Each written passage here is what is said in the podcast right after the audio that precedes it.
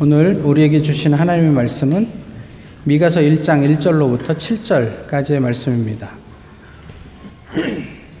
구약 성경 미가서 1장 1절로부터 7절까지의 말씀 이제 봉독하겠습니다.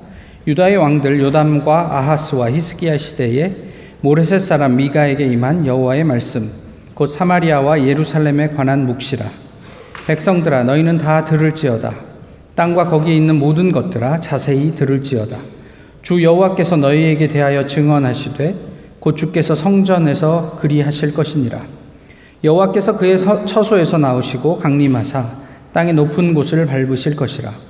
그 아래에서 산들이 높고 골짜기들이 갈라지기를 불 앞에 밀초 같고 비탈로 쏟아지는 물 같을 것이니 이는 다 야곱의 허물로 말미암음이요 이스라엘 족속의 죄로 말미암음이라. 야곱의 허물이 무엇이냐? 사마리아가 아니냐? 유다의 산당이 무엇이냐? 예루살렘이 아니냐?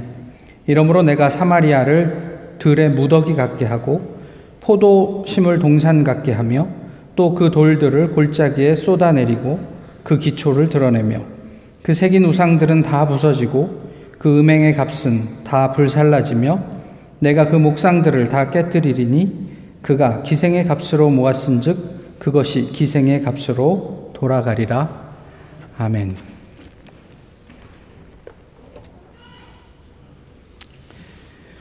처음엔 사람들이 교회를 떠난다고들 했다. 그건 표피적 현상일 뿐 사실은 교회가 집을 나갔다. 라고 해야 한다. 교회가 제자리를 박차버린 걸 믿음을 지키려는 사람들이 떠났다고 표현하는 것 자체가 왜곡이다. 이 현상을 다시 인식할 때가 되었다. 교회가 교인을 쫓아낸다. 실제로 많은 교회들에서 고분고분하지 않은 교인들을 직설로 쫓아냈고 알아서 나가게 만든다. 세습 합법화 무자격 대형 교회 목사 KNCC의 굴복은 제정신 가진 교인들은 나가라는 메시지다. 이제 전 교단 보수와 진보 교회는 모두 똘똘 뭉쳤기에 갈 곳이 정말 없다. 이제 곧 교회를 다시 정의해야 할 때가 온 것 같다.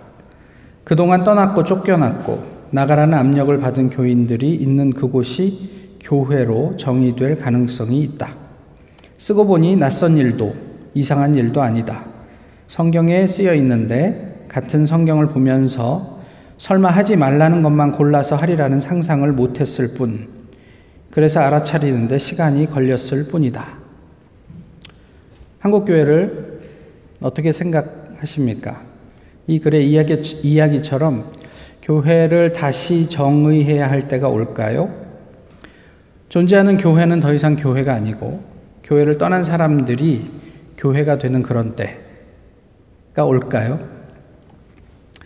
아, 오늘 본문이 기록된 미가 아, 기록한 미가는요 이사야와 같은 시대의 남왕국 유다에서 활동한 선지자입니다. 이사야가 수도를 중심으로 해서 어떤 고위 정치인들과 종교 지도자들을 상대로 활동을 했다면 미가는 백성들 사이에서 백성들의 어려운 상황들을 감당하며 하나님의 말씀을 전한 선지자이죠. 특히 백성들을 괴롭히는 위정자들, 또 종교 지도자들을 향해서 심판의 메시지를 전했습니다. 미가 시대는요, 아, 구약의 역사를 보면 히스기야가 개혁을 하기 전, 상황들이 반영이 돼 있어요. 쉽게 말하면 개판이었단 얘기예요. 그러니까 뭐 외교도 그렇고요. 정치도 그렇고 경제, 사회. 저희가 아모스 선지자가 활동을 했던 그 시대와는 좀 달리 그때도 위기의 징후들이 있었지만 사회적으로나 정치적으로나 외교적으로는 안정이 되었던 시대였는데 미가에 오면서 이것들이 다 이제 예, 변화가 있었고 그 모든 부분에서 불안정하고 위태롭던 때였던 것입니다. 본문 속에서 미가가 고발하고 씨름한 이스라엘의 허물, 죄, 뭐 이런 것들은 크게 세 가지로 정리할 수 있는데 첫 번째는 재구실을 하지 못하는 정치인과 종교 지도자들입니다. 그러니까 하나님 앞에서 바른 마음을 가지고 하나님 온전히 섬기고 사람들을 썰브해야 되는데 이 정치인들과 지도자들이 사람들의 뭐 이렇게 그, 그, 이렇게 빨대를 꽂고 이렇게 사람들을 괴롭히고 뭐 그랬다라는 이야기를 하는 거죠. 그 다음에 두 번째가 가식적인 예, 예배예요. 우리가 미가서 하면 대표적으로 아는 게 내가 무엇을 가지고 여호와 앞에 나아갈까? 뭐 천천의 수양과 또 만만의 기름 그것을 여호와께 기뻐하실까? 뭐 이런 이야기를 하잖아요. 근데 이것이 당시 사람들이 가지고 있던 하나님께서 어, 내가 수많은 어떤 재물을 드리면 기뻐하실 거야. 헌금을 많이 하면 좋아하실 거야. 여전히 아직도 그런 생각을 가지고 나이브하게 하나님 앞에 나가는 사람들이 있었다. 그에 대해서 미가가 무엇이라고 얘기합니까? 사람아, 하나님께서 선한 것이 무엇임을 내게 보이셨나니, 뭐죠? 정의를 행하고, 인자를 사랑하며, 겸손히 내 하나님과 함께 행하는 그것이 하나님께서 원하시는 것이 아니냐? 라고 이제 반문하면서 그런 어떤 가식적 예배 또는 왜곡된 어떤 그런 예배의 형식들에 대해서 이야기를 하고 있는 거죠. 세 번째의 죄가 뭐냐면 불의한 사회예요. 그러니까 사회 전체가 타락했어요. 그러니까 뭐 저울을 속여서 사람들에게 사기를 치고 뭐 그러면서 자기 어떤 부를 축적을 하고 뭐 그런 여러 가지 불의한 사회에 대한 고발들이 이어진단 말이죠. 사실 이렇게 놓고 보면 요즘 우리가 살아가고 있는 시대와 뭐 다소간의 어, 뭐 차이는 있을 수 있지만 크게 다르지 않은 내용들이에요. 요즘도 정직한 사람이 있지만 그렇지 않은 사람이 있고 괜찮은 정치인이 있지만 그렇지 않은 사람이 있고 또 뭐 우리가 예배를 전심을 다해 드리지만 또 그렇, 그렇지 못한 경우도 있지 않습니까? 그렇다면 미가가 지금 고발하고 이야기하고 있는 그 상황과 오늘을 사는 우리 사이에 어떤 차이가 있을까 싶은 거죠. 그런데 미가서에서 어, 특징적인 게 한 가지인데 그게 뭐냐면 남은 자에 대한 이야기들이에요. 이스라엘이라는 민족 전체와 이스라엘 안에 또 다른 이스라엘을 구별합니다. 그래서 타락한 민족 이스라엘은 하나님의 심판을 면할 수 없어요. 그럼, 그럼에도 남은 자, 그러니까 정의를 행하고 인자를 사랑하고 겸손하게 하나님과 동행하는 구별된 자들, 스스로를 하나님 앞에 거룩하게 구별하는 자들, 그들은 하나님의 심판으로 인한 고난의 시기를 지나고 미래의 소망으로 이스라엘의 새로운 백성의 핵이 될 것이다. 이런 이야기를 미가서에서 하고 있는 거예요. 미가서는요, 심판 예언, 그리고 구원 예언, 요 두 가지가 같이 붙어서 하나의 어떤 단락을 이루거든요. 그렇게 보면 크게 세 단락으로 나누어질 수 있어요. 미가서를 뭐 7장밖에 되지 않으니까 오늘 혹시 돌아가셔서 쭉 읽어 보시면 들으라 이렇게 시작을 해서 하나님께서 구원하실 것이다. 이게 한 단락이에요. 예, 그렇게 해서 뭐 이제 7장까지 세 단락을 구별하는 데는 크게 어렵지 않으실 텐데요. 특별히 미가서가 가지고 있는 구원에 관한 메시지는 예수님에게까지 연결된다라는 점에서 아주 중요한 의미를 가지고 있어요. 더불어 미가는 이스라엘이 가질 수 이스라엘이 가질 수 있는 궁극적인 소망, 회복, 평화의 이유를 어디에서 찾느냐 하면 오직 오로지 하나님에게서 찾고 있습니다. 사실 이것이 미가가 사람들에게 전하고 싶은 가장 핵심적인 메시지예요. 이렇게 저렇게 우리가 해법을 논하지만 하나님에게서 다시 시작해야 되는 거 아니냐? 하나님 말고 우리에게 소망을 주실 수 있는 분, 하나님 말고 우리에게 평화를 주실 수 있는 분이 이 세상에 어디 있느냐라는 이야기들을 하고 있는 거죠. 오늘 본문을 한번 보시자고요. 미가는요, 북왕국, 그러니까 북이스라엘의 멸망을 목격했던 것 같아요. 6절에서 보시면 사마리아가 뭐 돌무더기가 된다, 뭐 이런 이야기들을 한 걸로 봐선 미가 시대의 북왕국 멸망, 그러니까 주전 722년에 이제 멸망을 목격을 했던 선지자예요. 그리고 남왕국 유다의 운명도 이것과 별반 다르지 않을 거야 라고 하면서 심판을 예고하지요. 이게 언제 얘기냐면 남왕국 유다가 멸망하기 100년 전의 얘기예요. 무엇을 느끼십니까? 북이스라엘이 멸망하고 그것을 이스라, 사, 남, 남유다 사람들이 다 봤어요. 그리고 미가와 이사야 선지자가 동시대 선지자로 사람들에게 하나님께서 너희도 멸망할 거야. 이렇게 살면 안 돼. 라고 이야기하면서 계속 얘기했는데, 절절하게 예언도 했는데, 결과는 어떻게 됐어요? 유다도 북이스라엘의 길을 그대로 걸어갔단 말이에요. 답답한 일이에요. 도대체 무엇이 문제였을까 싶은 거죠. 2절을 한번 보시면 그 문제의 아주 근원적인 이야기들을 하고 있어요. 너희는 다 들을지어다. 자세히 들어라. 뭐 이런 이야기로 이 절이 시작하죠. 무슨 이야기예요, 이 얘기는? 사람들이 안 들어요.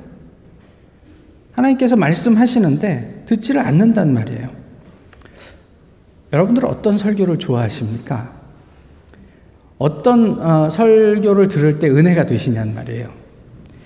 교회를 부흥시키려면 둘 중에 하나를 선택해야 된대요. 이 부흥이란 말은 사람의, 사람이 많이 모이게 하려면 둘 중에 하나를 해야 된대요. 첫 번째는 뭐죠? 여러분 괜찮습니다. 다 복 받으실 것입니다.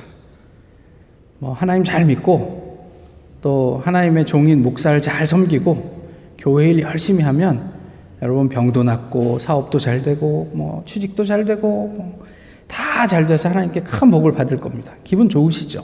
이런 얘기 들으시면 이게 하나예요. 다른 하나는요. 다른 하나는 하나님 당신들 벌하십니다. 하나님 앞에서 까불지 마세요. 특히 하나님께서 세우신 이 목사에게 잘하세요. 자칫 잘못하다가 패가 망신하실 수 있습니다. 이 두려움을 자극하면 된다는 거예요. 어떻게 생각하세요? 가당키나 한 소리입니까? 제가 생각할 때 농담으로라도 이런 이야기를 하면 안 돼요. 근데 많이들 하시기는 하는 것 같더라고요. 그런데요, 미가서 3장 5절에 보면 이런 말씀이 있어요. 내 백성을 유혹하는 선지자들은 이에 물 것이 없으면 평강, 이에 물 것이 있으면 평강을 외치나 그 입에 무엇을 채워 주지 아니하는 자에게는 전쟁을 준비하도다. 미가서 당시에도 그런 사람이 있었대요. 그런, 그런 어떤 종교 지도자들이 있었던 거예요. 자기 입에 뭔가 이렇게 채워주면 돈을 주거나 뭐 이런 사람들이 자기를 잘 섬기면 평강을 외치지만 입을 채워주지 않으면 사람들에게 너네 이제 전쟁 나서 다 망한다. 뭐 이런 얘기를 하더라는 거죠. 그 100년 후에 사역했던 예레미야는 어떤 이야기를 하는지 한번 보시겠어요? 이는 그들이 가장 작은 자로부터 큰 자까지 다 탐욕을 부리며 선지자로부터 제사장까지 다 거짓을 행함이라. 그들이 내 백성의 상처를 가볍게 여기면서 말하기를 평강하다 평강하다 하나 평강이 없도다. 선지자들이 지도자들이 사람들에게 평강을 외치지만 하나님 보실 때 평강이 없는데 이들이 평강을 외치고 있는 거예요. 여전한 그들의 모습들을 이야기하고 있어요. 지금 미가가 고발하고 있는 그 내용이 100년 후에도 여전히 유효한 내용이다. 어떻게 느껴지세요? 저는 인간적으로 굉장히 절망적인데요. 우리가 개혁을 이야기하지만 앞으로 100년 후에도 똑같은 이야기를 하고 있다? 이 절망스러운 이야기 아니에요? 우리가 아이들을 키울 때 미래의 소망과 희망을 가지고 이 아이들을 양육하잖아요. 근데 우리가 아무리 아이들을 잘 케어해도 10년, 20년, 30년 후에 이 아이들은 인간 구실도 못할 것 같다. 얼마나 절망적인 이야기예요. 하나님의 마음이 그렇다는 거죠. 오늘 우리 교회는 우리 교회를 보시는 하나님께서는 뭐 다른 교회는 얘기할 거 뭐 있습니까?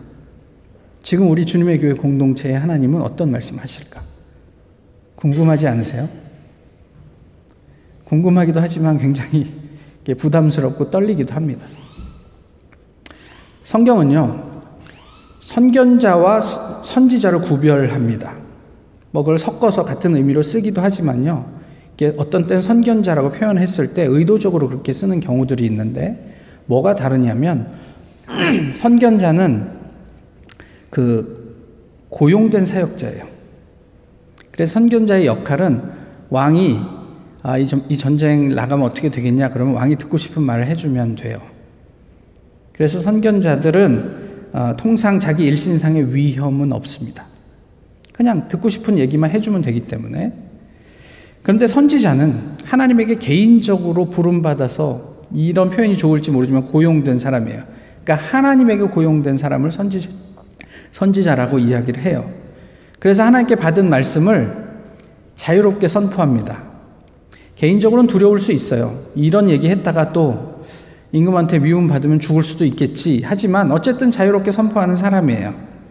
하지만 그 자유로움 때문에 선지자 자신은, 자신의 신변은 늘 위태롭습니다. 왕이 듣고 싶은 말을 하나님께서 다행히 주시면 괜찮지만 왕이 듣고 싶지 않은 이야기를 해야 된다면 이 선지자의 신변은 언제 어떻게 될지 모르는 거죠. 이스라엘 멸망의 선봉자는 누구입니까? 선지자입니까? 선견자입니까? 선견자란 말이에요. 지금 우리는 누구의 말을 듣습니까? 선지자의 말을 듣습니까? 선견자의 말을 듣습니까? 오늘 여러분들 앞에서 설교하고 있는 목사는 선지자 같습니까? 선견자 같습니까? 여러분, 하시라도 저 저놈이 선견자 같은데 그러면 교회를 주저하지 말고 떠나십시오. 여러분들이 살기 위해서 선견자들을 로부터 도망치셔야 돼요. 챗 GPT가 거짓 정보를 생성할 수 있습니까? 있습니다. 그럼 어떻게 해야 되죠? 그것을 읽고 이게 거짓인지 참인지를 분별할 수 있어야 돼요, 우리가.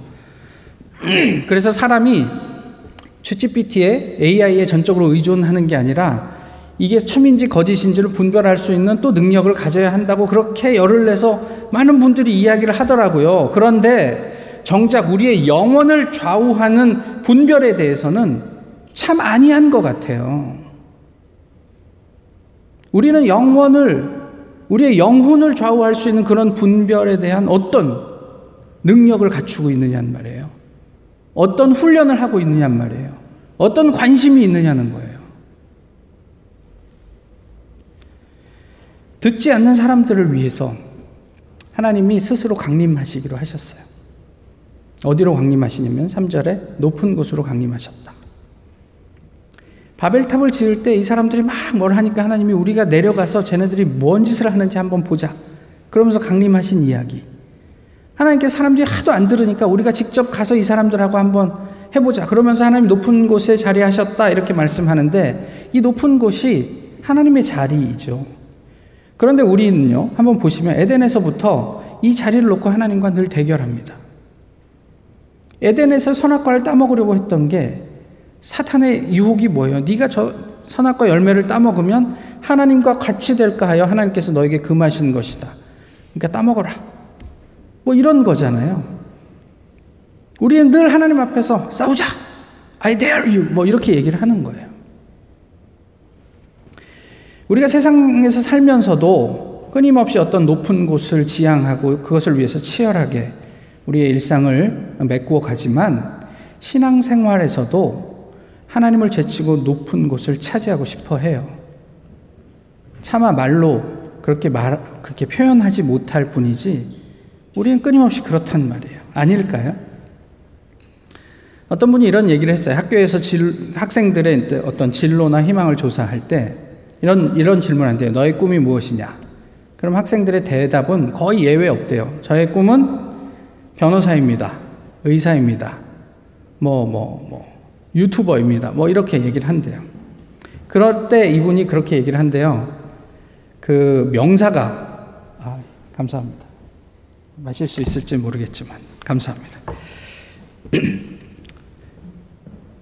직업이 꿈은 아니잖아. 이런 생각 때문에 좀 당황스럽다는 거예요. 그러면서 이런 말씀을 하세요. 일제, 일제 강점기 때 그냥 1910년대 대한광복회를 만들었던 박상진 선생님이 있었는데 그분의 직업이 판사였대요. 근데 1910년 8월 29일 그 즈음에 이분이 사표를 냈대요. 을사오적을 아세요? 예, 전혀 모르겠다는 분도 계셔가지고 제가 예, 을사오적의 공통점이 뭐냐면 그, 그분들이 다 판사 출신이에요. 박상, 박상진 선생도 똑같은 판사 출신이에요. 근데 그분이 이런 얘기를 했어요. 이제 내가 앉을 자리는 판사의 자리가 아니라 판사의 앞자리입니다. 이게 무슨 이야기일까요? 어, 그, 그, 이분의 꿈은 판사라는 직업의 명사가 아니라 판사가 되어서 법을 모르는 사람들을 어떻게 도와줄까? 하는 것이 이분의 꿈이었기 때문에 그렇게 얘기를 한다는 거죠. 학생들이 명사를 꿈으로 오해하고 달리다 보면 인생에서 중요한 선택을 해야 하는 순간에 굉장한 오류를 범할 수 있단 말이에요. 그래서 항상 그 직업을 가지고 내가 무엇을 할 것인가 이런 추가적인 질문을 학생들에게 해달라고 그분이 얘기를 하는 거예요. 너의 꿈은 뭐야? 아, 저는 의사입니다. 그래서 의사로 어떤 삶을 살고 싶은데? 네가 의사가 돼서 너 말고 또 다른 누구에게 어떤 도움이 될까? 이런 추가적인 질문을 해주는 것이 그들이 제대로 꿈꿀 수 있도록 돕는 일이라고 이렇게 말씀을 하시더라고요. 우리의 기도를 한번 반출을 해봅니다. 우리는 대개 어떤 기도를 하죠? 치유를 기도합니다. 위해서, 또 합격을 위해서, 성공을 위해서, 또 해, 어떤 문제의 해결을 위해서 기도합니다. 하나님, 네, 이런 문제가 있는데 해결해 주십시오. 대체적으로 다 명사 아니에요? 근데 이런 건 어때요? 연약함 중에도 우리가 내가 지금 많이 연약하고 병 중에 있지만 하나님의 뜻을 추구할 수 있을까? 실패에도 불구하고 하나님의 자녀로서의 의미를 세상에 전할 수 있을까? 결핍이 있지만 그 결핍 속에서 하나님의 풍성함을 내가 살아낼 수 있을까? 치유가 나만의 의미가 아닌 세상의 유익이 될 수 있을까? 성공이 복음의 진보가 될 수 있을까? 이게 우리의 기도의 내용이 되면 어떨까 싶어요. 우리가 고통스럽지 않은 건 아니지만 그 고통 속에서 또 나는 또 어떤 존재로 살아갈 수 있을까? 예전에 미우라 아야코 여사가 척추 결핵으로 병원에서 꼼짝 못하고 기부스, 어, 전신 기부스를 하고 누워 있을 때 너무 절망적이었는데 그때 한순간 지나가는 생각이 있었어요. 내가 이렇게 누워 있지만 그래도 할 수 있는 일이 있지 않을까.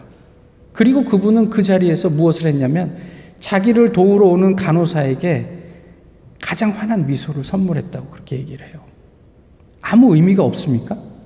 아니요. 그분은 그 자리에서 움직일 수 없는 존재였지만 자신의 사역을 하고 있었던 거죠. 성경은 하나님을 도깨비 방망이처럼 부리려고 하는 우리에게 그 하나님이 어떤 분인지를 아주 구체적으로 묘사해요. 4절의 말씀인데 산들이 높고 골짜기가 갈라진다. 불 앞에 녹아내리는 초와 같고 벼랑에 쏟아져 내리는 물과 같구나. 이게 4절의 말씀이에요. 높은 곳에 강림하신 하나님. 근데 거기에 무슨 단어가 하나 더 붙어 있어요? 그 아래에서. 하나님 발밑에서 우리가 생각하는 산, 그 위용을 자랑하는 에베레스트조차도 하나님 앞에서 촌농이 녹듯이, 초가 불 앞에 녹듯이 녹아내리고, 뭐 장마나 뭐 그런 때 산사태가 나듯이 그냥 그냥 급류처럼 휩쓸려 내려가는구나. 이렇게 이야기를 해요. 이런 하나님과 우리가 싸워서 이길 수 있을까요? 이런 하나님과 우리가 대결해서 그 하나님의 자리를 차지할 수 있을까요? 천만의 말씀이죠. 그 하나님의 심판 앞에서 우리는 늘 절망할 뿐입니다. 그런데요, 동시에 그런 하나님이기 때문에 우리가 그 하나님에게서 소망을 봐요. 보세요. 오늘 그 미가서 전체 내용에서 무슨 이야기를 해요? 그 하나님이 우리를 구원하시겠대요. 죄의 대가는 있어야 하겠지만, 치러야 하겠지만, 그래도 내가 너희를 구원할게. 이렇게 말씀하시는 거죠. 하나님께서 약속하시는 것을 우리가 약속이라고 하지 않고 언약이라고 하는 이유는 약속은 취소할 수 있고 변경할 수 있지만 하나님께서 하시는 언약은 하나님께서 지키시겠다는 말씀이니까 변함이 없는 거예요. 이스라엘의 회개를 위해서 북이스라엘이 멸망하고 남유다가 멸망하기까지 100년이 넘게 지났어요. 하나님은 그 시간을 기다리셨단 말이죠. 그런데 소망이 없자 하나님이 이제 내가 스스로 이들을 위해서 나의 구원 계획을 실행해야 될 때가 되었구나라고 하는 거예요. 그 구원 계획 안에 무엇이 포함되냐면 심판이 포함되는 거죠.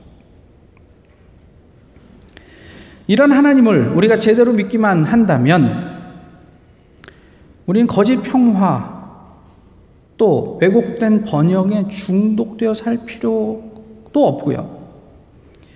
우리가 지금 뭐 경험하는 어떤 형태의 결핍에도 사실 전전긍긍할 이유가 없어요. 그 하나님이 내 뒷배이기 때문에 그렇단 말이에요. 아까도 말씀드렸지만 결핍이 고통스럽지 않은 건 아니에요. 그렇지만 하나님이 나와 함께 하시니까 내가 이 길을 어떻게 버티고 지나갈 수 있을까를 생각하면서 움직일 수 있다는 이야기예요. 이스라엘의 남은 자가 심판을 면한다고 얘기하지 않아요. 그 심판의 시간을 지나고 나서 이스라엘의 새로운 소망이 될 것이라고 하나님께서 말씀하신단 말이에요. 뭐가 다르냐고요? 하나님을 제대로 알지 못하는, 하나님을 듣지 못하는 사람은 그런 심판 앞에 절망하지만 하나님을 듣는 사람은 그 하나님의 음성 때문에 그 시간들을 버텨낼 힘을 가지게 된다라는 이야기를 하는 거죠. 언제요? 하나님을 경청할 때. 그래서 모든 단락이 들으라, 들으라. 이렇게 시작을 한단 말이에요. 7절을 보시면 신전 창기에 대한 기록이 나와요. 당시에 하나님의 전, 성전에, 성소에 신전 창기가 있었어요. 신전 창기가 왜 필요했을까요? 저희는 지금 저희의 눈으로 보니까 어떻게 교회에 창녀가 있어. 그 교회 예배 드리러 올 때 막 그런 어떤 성행위를 해야 돼. 이게 말이 되는 소리예요. 근데 어떻게 그때 가능했을까요? 지금보다 훨씬 더 엄격한 율법의 시대에. 그런데 있었다는 거예요. 그게 사실이에요. 그런데 곰곰이 생각해 보면요. 그게 그 당시의 문화였어요. 지금 우리가 경험하고 있는 문화 중에 50년 전, 100년에 생각지도 못했던 그런 것들이 들어와 있는 게 없습니까? 있을 텐데요. 우리가 하나님을 믿는다고 하지만 우리의 신앙생활 안에 우리도 모르게 익숙한 문화 때문에 이렇게 젖어들어서 자리하고 있는 신전 창교와 같은 존재들이 없느냐 하는 거예요. 중요한 건 이거예요. 이 신전 창기가 있는 한에 있어서는 그곳이 하나님이 계신 곳이라고 하는 성전임에도 불구하고 그곳에는 하나님이 없단 말이에요. 있을 수가 없어요. 의미 없는 건물에 불과한 성전. 그 우상을 하나님은 아수르와 바벨론을 동원해서 제거하셨습니다. 다시 세울 필요도 없어요. 죄의 대명사가 되어버린 남북 이스라엘의 수도 사마리아와 예루살렘. 그것을 하나님은 군대를 동원해서 쓸어버리셨다. 이게 미가가 이야기하는 내용이에요. 바울의 고백 제가 몇 차례 말씀을 드렸는데요. 우리의 소망이나 기쁨이나 자랑의 면류관이 무엇이냐? 그가 강림하실 때 우리 주 예수 안에 너희가 아니냐? 바울은요, 유능한 학자로 또는 유력한 종교 지도자로 세상의 존경을 받으면서 편하게 살 수 있었어요.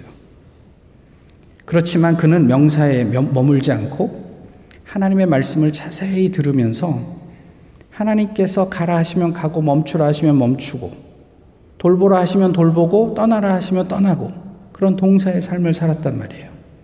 그 결과 바울 개인은 그냥 로마에서 옥사했지만 지금껏 세상에 수많은 사람들이 그 바울 사역의 결과로 오늘을 살고 있다는 사실을 어떻게 생각하세요? 우리의 소망이 소망이나 기쁨이나 자랑이 무엇이냐? 라는 것에 바울의 대답은 이거예요. 내 사역의 열매 당신들이 아니냐. 교회가 아니냐. 오늘 저희도 그 사역의 열매로 바울의 동사적인 삶의 사역의 열매로 지금 살고 있어요. 지금 바울이 무엇을 하고 있는지 우리가 확인할 수는 없지만 하나님과 더불어 하나님 옆에서 하나님 저들이 저의 자랑입니다. 저들이 앞으로 미래의 소망입니다. 이런 이야기를 하고 있지 않을까 싶은 거예요. 우리는 우리의 삶과 신앙에 대해 어떤 평가를 받게 될까? 어떤 분이 이런 강연을 하셨어요. 아무리 좋은 것이라 하더라도 하려고 할 때 마냥 좋지 않을 수 있다. 언제 느낌을 믿어야 하냐면 끝날 때 느낌을 믿어야 한다. 인스턴트 음식들은 먹으려고 할 때 좋습니까? 먹고 나서 좋습니까? 운동은 가려고 할 때 기분이 좋습니까? 끝나고 나서 기분이 좋습니까? 그런데 우리가 너무 급하면 우리는 하려고 할 때 좋은 것을 해버린다. 하지만 끝나고 나서 좋은 게 진짜 우리한테 좋은 것이다. 그 사람을 만났는데 만나려고 할 때 좋은 건지, 헤어질 때쯤 좋은 건지를 생각해 보라. 그러면 그 사람이 계속 만나야 할 사람인지, 그렇지 않은 사람인지 알 수 있을 것이다. 성경을 읽으려고 할 때 좋습니까? 아니면 읽고 나면 뿌듯합니까? 둘 다 좋으면 금상첨화인데요. 예, 저는 아직 읽으려고 할 때는 하, 하고 읽고 나면 아 잘했다 뭐 이런 생각이 듭니다. 끝나고, 끝나, 끝나고 나서 좋은 게 진짜 우리에게 좋은 것이다. 성경을 읽어야 할지 안 읽어도 괜찮은지 분명히 아시겠죠? 우리는 성경을 토대로 하나님을 들을 수 있는 힘이 있습니까? 스스로 좀 질문해 보셨으면 좋겠어요. 성경을 읽지 않고 분별이 가능합니까? 기준이 없는데 어떻게 분별하죠? 학자들의 의견이 하나님을 대신할 수 있습니까? 목사의 설교만으로 충분합니까? 그는 그 목사님의 해석인데.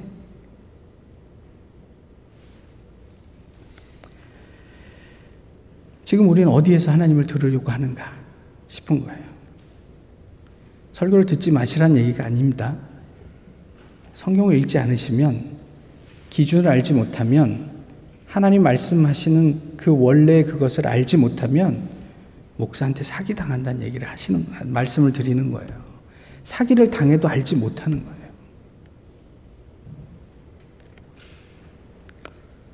싸움을 하시려거든 하나님의 자리를 놓고 싸우지 마시고 우리의 욕구와 싸우십시오. 우리의 욕구는 늘 하나님으로부터 멀어지는데 익숙합니다. 성경을 읽는 것보다 드라마 보는 게 더 재밌습니다. 그래서 드라마, 드라마는 빼놓지 않고 보지만 성경은 빼놓지 않고 읽지 않잖아요. 제가 여러분을 너무 무시하는 것 같은데. 무시하는 게 아니고 그냥 제 얘기를 하는 거다. 쟤는 제가 요즘 드라마를 잘 안 보지만 어쨌든 그렇구나 이렇게 생각을 하시면 돼요. 그렇게 우리와 욕구와 싸우면서 하나님의 말씀을 들으십시오. 그러면 하나님께서 거짓 선지자들을 통해서가 아니라 진짜 하나님이 우리에게 직접 당신의 평화를 주실 거다. 이게 하나님의 언약입니다. 모쪼록 새로 시작하는 학기, 아, 우리가 개인적으로 하나님과 친밀하게, 깊게 소통하고 그 하나님을 들으며 어, 살 수 있게 되기를 소망합니다. 하나님의 심판 후에 우리는 기분이 좋아질 수 있을까요? 그날에, 예수님 다시 오는 그날에 우리는 남은 자가 되어 웃을 수 있을까요? 이게 우리 평생의 진지한 질문이 되기를 바랍니다. 기도하겠습니다. 귀하신 주님, 저희가 불필요한 싸움을 하지 않기를 원합니다. 또한 마지막에 기분 좋게 웃었으면 좋겠습니다. 주님의 말씀을 자세히 들을 수 있는 마음을 주셔서 우리의 인생과 하나님의 섭리를 깨닫게 하옵소서. 예수님 이름으로 기도하옵나이다. 아멘. 찬송가 272장 함께 부르시겠습니다.